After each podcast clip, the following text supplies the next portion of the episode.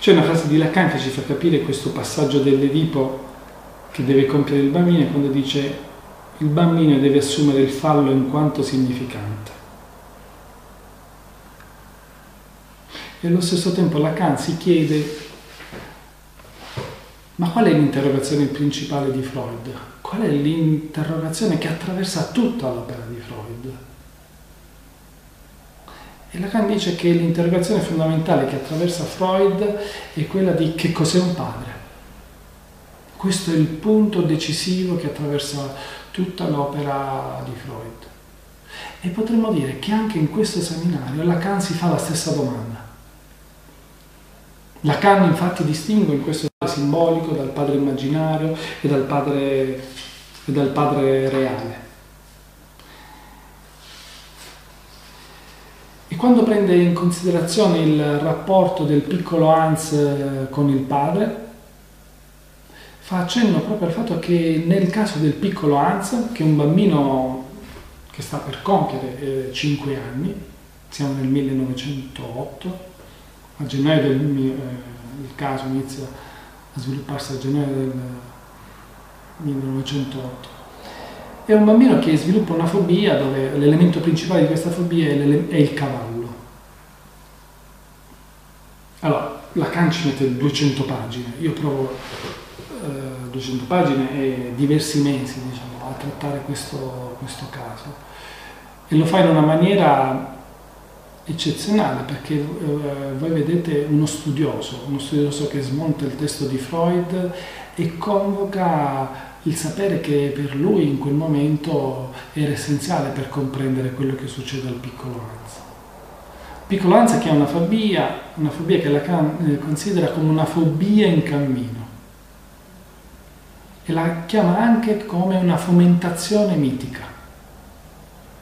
Lacan dà il posto a questo oggetto fobico di qualcosa che è appunto un avamposto che proteggerebbe il soggetto dal confronto che è arrivato di fronte alla, al rapporto con la madre. Però Lacan sta attento a non confondere questo cavallo della fobia, che è l'oggetto principale diciamo, di questa fobia, nel cristallizzarlo, nell'ipostatizzarlo, nel considerarlo subito come qualcosa che ha un significato ben definito. E Lacan eh, è un caso dove noi osserviamo, credo che i colleghi di John Burrasca, i colleghi di Telemo, comunque i colleghi di Jonas, chi si occupa dei bambini può qui trovare eh, secondo me una delle prime forme di trattamento della famiglia, o meglio di trattamento, eh, il fatto che a volte chi domanda non è il sintomo, è il padre di Hans e Freud cerca di intervenire su questo bambino non sempre direttamente, ma attraverso questo padre, che secondo Lacan in qualche modo non capisce un granché, eh, anche secondo Freud prova a fare degli interventi e Lacan dice che questo padre non ce la fa a mettersi nella, in una posizione di castratore rispetto ad Hans. Una, una posizione che gli faccia sentire sufficientemente la possibilità di sentirsi minacciato. Di sentirsi minacciato eh, rispetto al suo pene reale. Perché? Allora, la storia del piccolo Hans funzionava, potremmo dire, c'era un idillio tra lui e la mamma, succedeva quella che Lacan chiama in questo seminario il gioco dell'esca. Eh, che cosa fa il bambino? Il bambino con la mamma, di fronte a questo desiderio che non si può appagare, fa l'oggetto ingannatore, fa l'esca immaginaria per la mamma, finge di essere ciò che potrebbe colmarla. Ecco, il bambino e la madre erano in quella fase lì, in quel momento in cui c'era, eh, potremmo dire, questo incantesimo immaginario. Un bambino che quando andava anche nel letto dalla madre cacciava via il padre, il padre neanche tanto si opponeva, quindi un padre, potremmo dire con i nostri termini, debole, un padre che non fa sentire tanto la sua presenza. Questo incantesimo a un certo punto si rompe perché nasce una sorellina e il bambino inizia ad avere e credo che sia a proposito del pene reale, Lacan parla dell'integrazione, della possibilità eh, che questo pene si possa, possa essere retto o meno, della dimensione reale del pene. Io credo che in tutto questo seminario, dove Lacan distingue l'immaginario, il simbolico e il reale, molto spesso il termine reale non viene utilizzato come comunemente in ambito lacaniano lo intendiamo come reale pulsionale. Lacan eh, sovrappone spesso, potremmo dire, quella che Freud chiamava la Realität e la Wirklichkeit.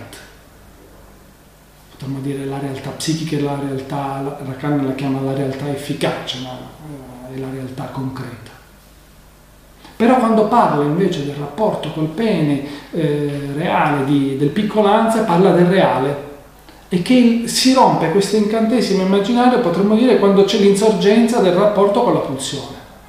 È la pulsione che non permette l'accordanza, se vogliamo utilizzare questo termine, che non usa Lacan, immaginare che fino a quel momento, grazie al gioco dell'esca, era mantenuta. E allora il bambino inizia a trovarsi in quella situazione anche in cui non sa come far fronte all'insoddisfazione materna che invece di congratularsi con lui gli dice che è una porcheria. È lì che compare questo oggetto fobico che è raffigurato dal cavallo. Lacan fa tutto un discorso straordinario proprio eh, da linguista per far vedere come in realtà la genesi di questo cavallo non va considerata come se fosse il rappresentante del padre, il rappresentante della madre, no.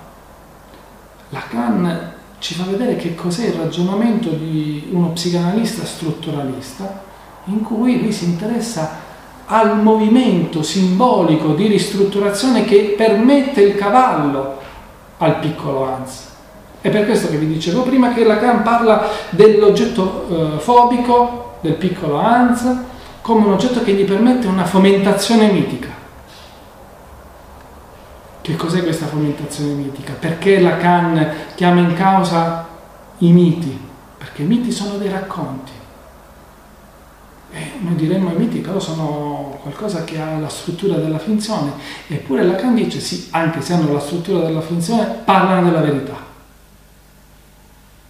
E i miti ci confrontano con ciò che ancora deve apparire, con ciò che ancora non c'è. I miti sono, potremmo dire, dei percorsi di iniziazione al confronto con ciò che ancora deve apparire, la vita o la morte, la nascita o la fine della vita. E quindi Ciò che apprezza potremmo dire Lacan del lavoro che il padre su indicazione di Freud fa col piccolo Hans, che con le sue domande, anche se non capisce quello che il piccolo Hans gli sta chiedendo, in fondo il, eh, il padre accompagna questo movimento del piccolo Hans. Questo movimento dove eh, pian piano il piccolo Hans fa i conti con la castrazione, con la castrazione materna. Però quello che veramente cedevole in questa situazione è che il padre di Hans non è un padre che vi dicevo che lo fa sentire minacciato. Tant'è che il piccolo Hans dice, ma tu dovresti essere geloso, tu dovresti in qualche modo essere arrabbiato con me. Ma il padre invece no, ci tiene, Lacan dice, forse l'analisi serviva anche al padre. E quindi questa fobia è vero che si risolve, si risolve ma senza la possibilità che ci sia una trasmissione effettivamente della funzione paterna. E la funzione paterna sarebbe, secondo Lacan, la possibilità di stare in una posizione generativa. E Lacan è proprio per questa ragione che dice, è vero, e qua invece Lacan è contemporaneo, è vero che la posizione del piccolo Hans è una posizione eterosessuale, ma noi non ci dobbiamo fare ingannare dalla posizione, come dire, dalla crosta immaginaria dell'eterosessualità per capire effettivamente se c'è incontro con l'alterità. Perché non è detto che ci sia un'eterosessualità che sia incontro con l'alterità.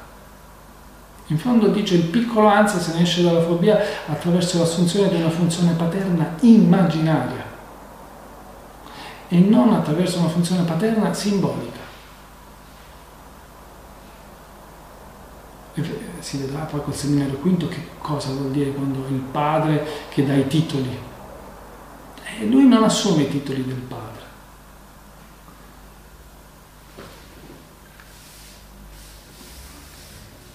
Lo dice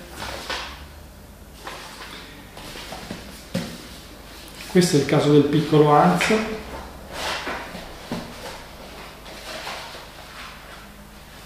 In fondo Lacan dice sì, esce dalla fobia, assume la castrazione, ma ne esce non assumendo fino in fondo la possibilità di identificarsi col padre, sloggiando il padre e assumendo lui la posizione di fallo, di fallo immaginario della madre.